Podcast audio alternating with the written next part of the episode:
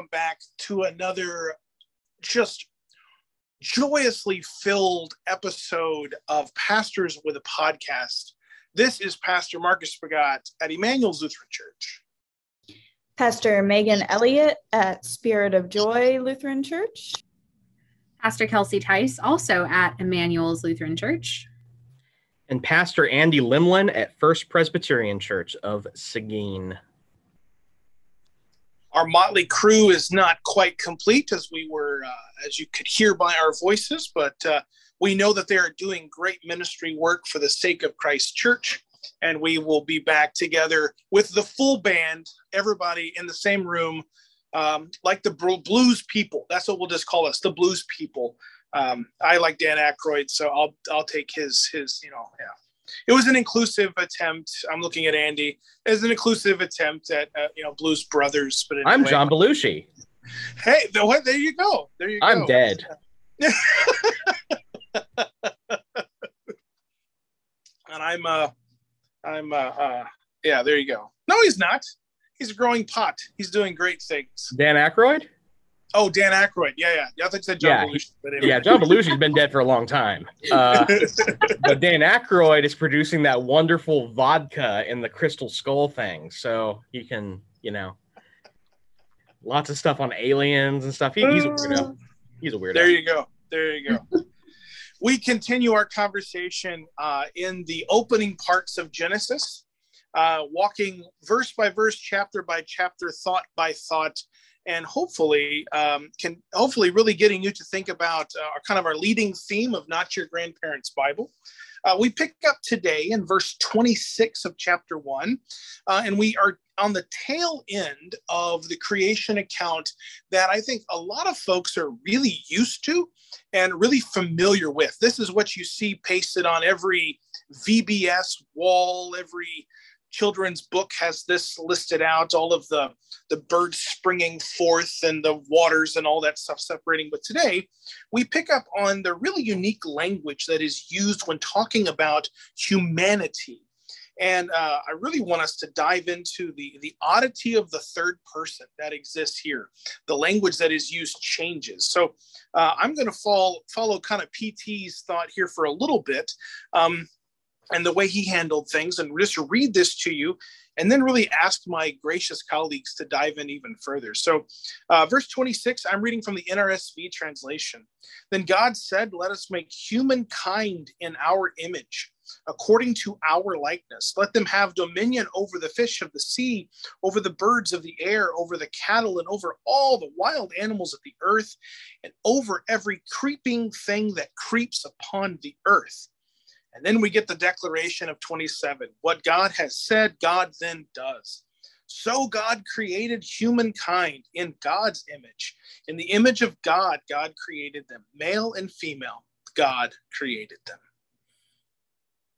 I love that still. I said this when we first gathered together. Creeping things that creep upon the earth.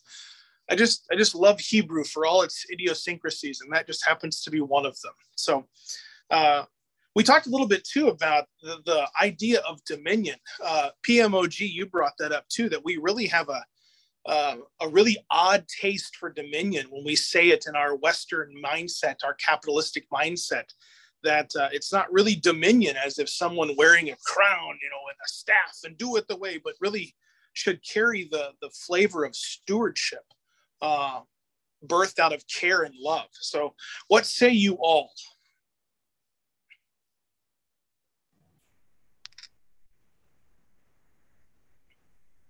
Yes. uh, no, you're you're totally right. I mean, this this notion of dominion, which has so traditionally been used as excuse for everything from um, environmental destruction to racism to wanton um, slaughter of uh, God's other creatures. Um, I mean, it, it really um, it really can be a troubling theology, but it can also be a beautiful theology, a theology of stewardship, theology that acknowledges that we are we are in a unique position as human beings of taking on the responsibility of the care of all creation. Um, and I think that when when that side of it is is played up, that, that's a far more beautiful um, take on this text than what has historically been uh, up to this point. Absolutely. And one of my favorite pieces um, that PM brought up is is the changing to the third person. And um, I like to think of it as the royal we, since we are talking about the divine. Um, and uh, that was always something uh, my mom brought up when I was growing up, and she was like, "We need to do this," and I was like, "What?" And she goes, "Oh, the royal we," and I was like, "Oh." Of course, when I was younger, I didn't know what that meant anyway. But um, I like to see this um, as the royal we. But of course, there's also. I'm sorry, Megan. It looked like you were about to say something. I was, but I would much prefer that you um, talk from your deep knowledge of uh, ancient Near East culture that I don't Um, possess. okay. I mean, I would love to hear your voice too, and so I don't want to dominate the conversation, but okay, I guess I can do that. Uh, there is also the notion, of course, that um, it's not so much the royal we as God is speaking to other beings that are perhaps there with him on God's level. Um, you know, the the creation story, of course, echoes many creation stories from the ancient Near East, and we can't forget the fact that um, strict monotheism as a as a practice was something that developed. It didn't just appear overnight in the religious landscape. And so, what we may be looking at is kind of a weak polytheism, or more likely what's called a henotheism, in which there is one God dominant and worthy of worship, but there are other deities um, acknowledged, and that God is perhaps speaking to other uh, gods in this instance. And that's challenging because we don't like to think of, you know, Bible people as being somewhat polytheist, but I think that that just has to be a reality in the cultural context. Well, especially considering how often they turn away from God and worship other things, like to to not acknowledge, to think that they were strictly monotheistic is is kind of ridiculous. Oh, yeah. ridiculous. And Um, Yeah. but yeah, Yeah. I mean, the Well, archaeological. and this- Sorry, good. This story was being written, or or uh, it, it could have been told for many many years, but it was being written around the time of uh, exile. Is that what we decided? This is one of the later written Yeah. texts um, and for the the folks in exile i mean the ancient near east idea was if you were conquered your god was conquered. So um to think that they were monotheistic i mean they i think they they bought into that system. So writings like um ezekiel and um other other writings that talk about god going with the people um, God leaving the temple is really significant that God is not, um, that the prophets are promising the people that God has not been defeated. And in this creation story, God is the deity that is above all other deities. Sure. So God is the the strongest, the best, the brightest, the uh, God over all other gods, as evidenced by the fact that God was not um, defeated when the people were taken into exile. Right. God is the best God. The best God, greatest, The better best than other God. gods. um, but no, you're totally right. I mean, and there's this aspect of pa- of like centralized power at play here because um, most historians, anthropologists, and archaeologists agree that monotheism develops with the idea of monarchy. That um, instead of having many uh, kings over many city states, the idea of having one singular king over a large region uh, lends itself to the belief that well, there must be one dominant god. I mean, um, it doesn't just happen here; it happens in Egypt eventually, with um, where they literally create a deity uh, by smashing together two other deities. They create uh, from Ra and from um, um, some I forget the other god, but they create the uh, god Amun, who is the only one worthy of worship. And there's a huge religious schism in Egypt in the Bronze Age because of that. And that's all in an attempt to create a divine cult centered around oneness. Um, Where did you learn all of this stuff? School. Wikipedia. Wiki, yeah, sometimes. Hey, never, never, never uh, count that down. No, it's um. I mean, the famous King Tut Tutankhamun is the son of the pharaoh that pursued those reforms, and his name literally means the son of Amun, and um, so like these things influence each other, right? And uh, a lot of scholars who um, who buy into what's called the documentary hypothesis look at this first chapter of Genesis and they see an ideology at play that's found in the southern kingdom of Judah, which is temple and monarchy centric. And so it's wanting to uphold this idea that God, that there is one very powerful God, that that God is transcendent. Uh, so in this first story, we don't see things like God doing very human things, like walking in the garden or something like that, like we would in the second story, which is more northern. Um, it's a little hard for folks to wrap their head around when they first hear that that what there are two creation stories and two entirely different views of God. Um, but but that is kind of the prevailing theory here. The other now, piece that we sorry, I was gonna say I, I'm talking too much, so there you go. you you are the resident. You're the resident uh, uh, scholar here, so that's all great. Yay, resident scholar! Woo! One of the other pieces, especially on the Middle Eastern uh, cultures and and I and and such, that is wonderful. One of the pieces I was going to share too, in light of this this polytheistic understanding, is that even our own biblical story doesn't highlight God living alone. God is always pictured within a context of a gathered community. And in the opening parts of Genesis, going even, even up to the story of Noah, we have the Nephilim, right? We have we have angels. We have the understanding that God's God's temple, the if we think of Revelation and the image of that New Jerusalem coming down, God is never pictured alone. God has always have cherubim and seraphim. And we think of the visions that Daniel has, the visions that Elijah have, that the visions that even John of Patmos have. God is never alone. So to think that God is simply talking to God's self, uh, as one would do driving on the tollway, is kind of out of the picture. Instead of it is a God sitting in conversation with those whom are lifted up as those caring for God. So uh, I, I imagine it's just a giant, you know, round table with a whole bunch of people going, "Well, I have an idea," and God going, mm, "No, probably not, probably not." But how about this? and there's but there's dialogue.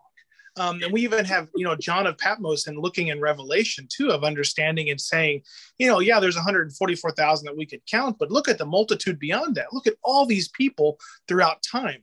And even within the context of the creation story, um, I, I wonder too, I think there's a challenge as well that our creation, our earth, and this might be pushing it, but who knows, um, that our creation and our earth is the first time God has done this.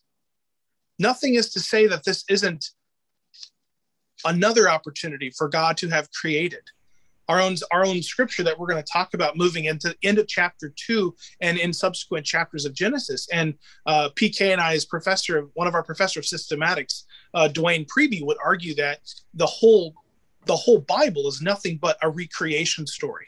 Every mm-hmm. single they're they're throughout the Bible. But but we we also limit God in that well God did it once. Here boom we happened. That's not that's not necessarily true. And and there's nothing to say otherwise. I mean even well, and it it also um, opens up the possibility of alien life and other worlds which C.S. Lewis um, explored a little bit in The Magician's Nephew. Um, right I have the right book. Yeah, the, and yeah. I think his space trilogy, where it's literally oh, yeah, called the Space Trilogy. trilogy. Very creative no, guy, that C.S. Lewis. he ran out. Uh, Narnia was too much. It stretched him, and actually, I think he wrote the Space Trilogy before Narnia. But um, actually, I don't know that. Narnia, if that's the case, Narnia was just percolating and that space trilogy was in the back. So yeah. I do think you're right though. I think Space Trilogy came first. Um but yeah, the I mean, I don't think that the Bible or Christian thought life precludes um this idea that there is life outside of our own understanding of life. Right. Well, and the fact that creation, um, as has been shown to us in science and as has been shown to us through the Holy Spirit, creation is just not a, a one-off thing. Um, creation is ongoing, and it's it's um, it's complete in the sense that um,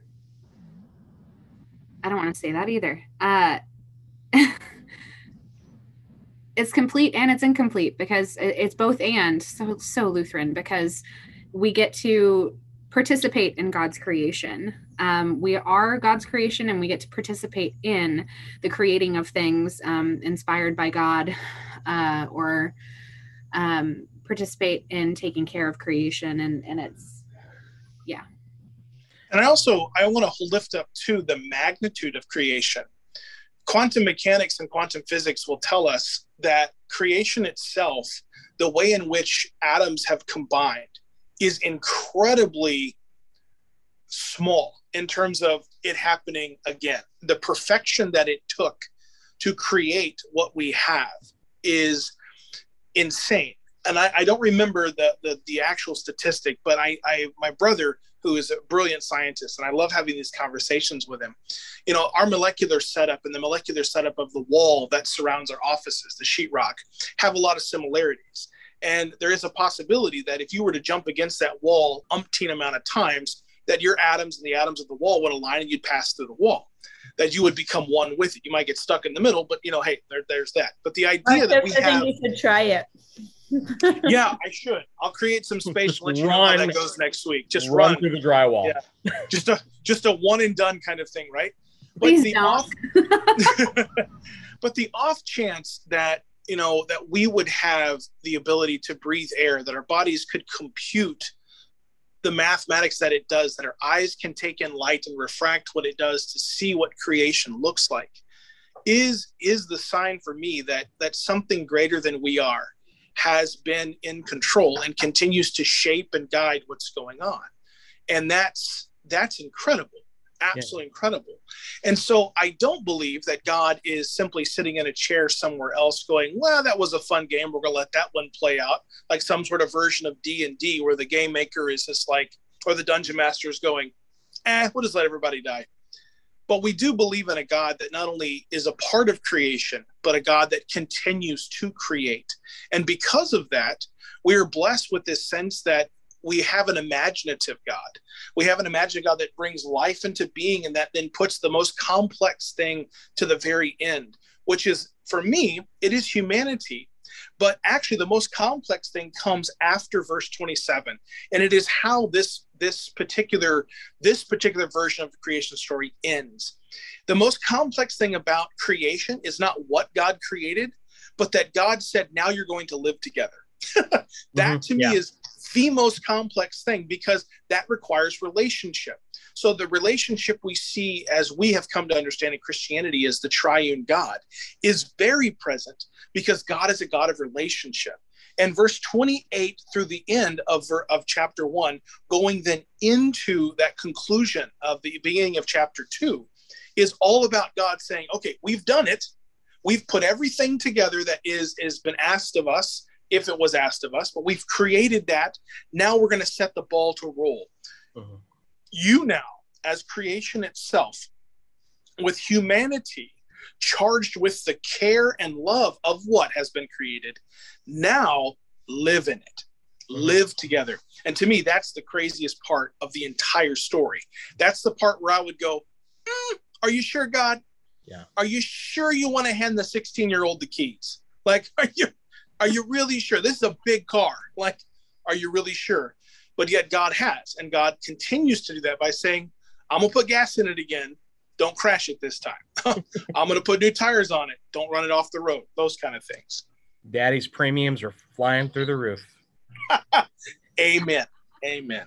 but you're right. I mean, it, it, it upholds, at least in the Trinitarian interpretation of it, like you say, it upholds God's incredible need for relationship and intimacy so that God spontaneously creates the opportunity for relationship even within God's very self with the birth of the triune and out of that the birth of creation from from nothingness um, does uphold love and the desire for love as being the ultimate creative spark which is pretty cool i think well and then we'll have to um it's looking like with our with our timeline here we're going to have to wait to get into genesis two um, the creation story next next time. But the fact that um, one that chapter two starts before the first story ends that drives me nuts. Um, but the fact that we're talking uh, pm mentioned that god left the most complicated thing for last you know cooperate together. But also after that and i think it's it's complicated and hard um, and hard for us to take seriously is the rest. The rest especially in in um, caring professions as we are in as uh, frontline workers it, it's um, and not just us i'm talking about doctors and nurses and and um, uh, medical professionals teachers. It's hard for us to stop. Yeah. um and how and how hard it can be for us um, to to to do as God does um, and to look at the work that we've done and completed um, and call it good and call it holy and um, to call ourselves to remind ourselves that God also calls us good and holy and is calling us to this time of rest because not only do we deserve it but we need it we need it. Right on. Well, and I, I think it's it's really radically countercultural because our culture says that our worth is attached to what we produce. So, you know, we've got the hustle, we've got, um, you know, get out there and do things, don't be lazy, um, that that work ethic that has been built into our Western understanding of our worth and to say no rest is just as important. Not so that you can go and create more but just in and of itself. In and of itself completely independently of what you're able to produce rest is divine and holy and sacred hmm. yeah i I'm, I'm with y'all i mean for me, rest is an acknowledgement that I am not the center of the universe and things will not fall apart if I decide to take a nap. And that is both fr- that is freeing, to say the least. And that's, I have no problem. I know things aren't going to fall apart without me doing them. Um, I just have especially with my history of of trauma, I have uh, difficulty acknowledging that I'm deserving of rest. Mm-hmm. Um, Same. And that might be that might be true for other trauma survivors, or just um, because of how ingrained it, it is into us of our um, what we can produce being our value. If we don't feel like we've produced enough, even if it's was um, for me a lot a lot of pieces of and probably for you guys too, a lot of pieces of our job are more mentally taxing than physically. Um, and and if there's any psychosomatics going on, you could also say that those physical things start to, or those mental things start to tax our bodies physically. Point being, um, I don't, I go home after days that are really mentally taxing, confused as to why I'm exhausted. Yeah. Um, and I actually had an instance last week where I was talking to a trauma survivor, and um, the next morning I was, I didn't want to get out of bed. I was exhausted. I was having so much trouble focusing. And then I didn't realize why until I talked to my therapist and I was telling her about the experience. And she was like, Yeah, you used all your spoons yesterday. You mm-hmm. used today's spoons yesterday. That's why you're so tired. And I was like, Oh my gosh because I got out of bed, got my kid ready for school, took her to school, and then I went home and took a nap. Yeah. Like I didn't I didn't get it. So the fact that um reminding ourselves that we're deserving of rest as well. No, you're absolutely right, Kelsey. Um, jobs where we are in full contact with the hurt of the world um, are every bit as taxing and stressful as someone who works 100% with their muscles. I mean, it, it, it is. And I will go home at the end of the day after having met with a person who has been horribly traumatized, and I will feel similarly tra- traumatized because we we cannot help but through the gift of compassion take on some of their pain. Mm-hmm. And what an incredible privilege that is to be called to that place. But it's especially difficult because a lot of the world around us doesn't understand that that too is work and that yes. we deserve, just like they do, a time to recuperate. A time, not just a time to recuperate, but also a time to process. Absolutely. And like that process can be processing can also be very taxing. Um, and then recuperation after that. Yeah. yeah. Healing. Especially yeah. as the as the experiences we encounter become more um, entangled and, and traumatic with our communities, especially around this pandemic. Like it takes um, it it takes time for us to process and then we have to recoup. Absolutely. Um, so being respectful of of that time as well. Absolutely. And thanks be to God that we have a God that did it God's self and encourages us um, and encourages us by example, but also encourages us by command to do that. Mm-hmm. To take that rest and to recognize not only ourselves, but also that time is holy. Absolutely. All right, siblings, we are at our time. I hope that you have enjoyed our final reflection on creation story number one. Um, and we will jump into creation story number two in Genesis 2 on our next recording. I, I hope that you've enjoyed it. I know I have, and we will see y'all next time.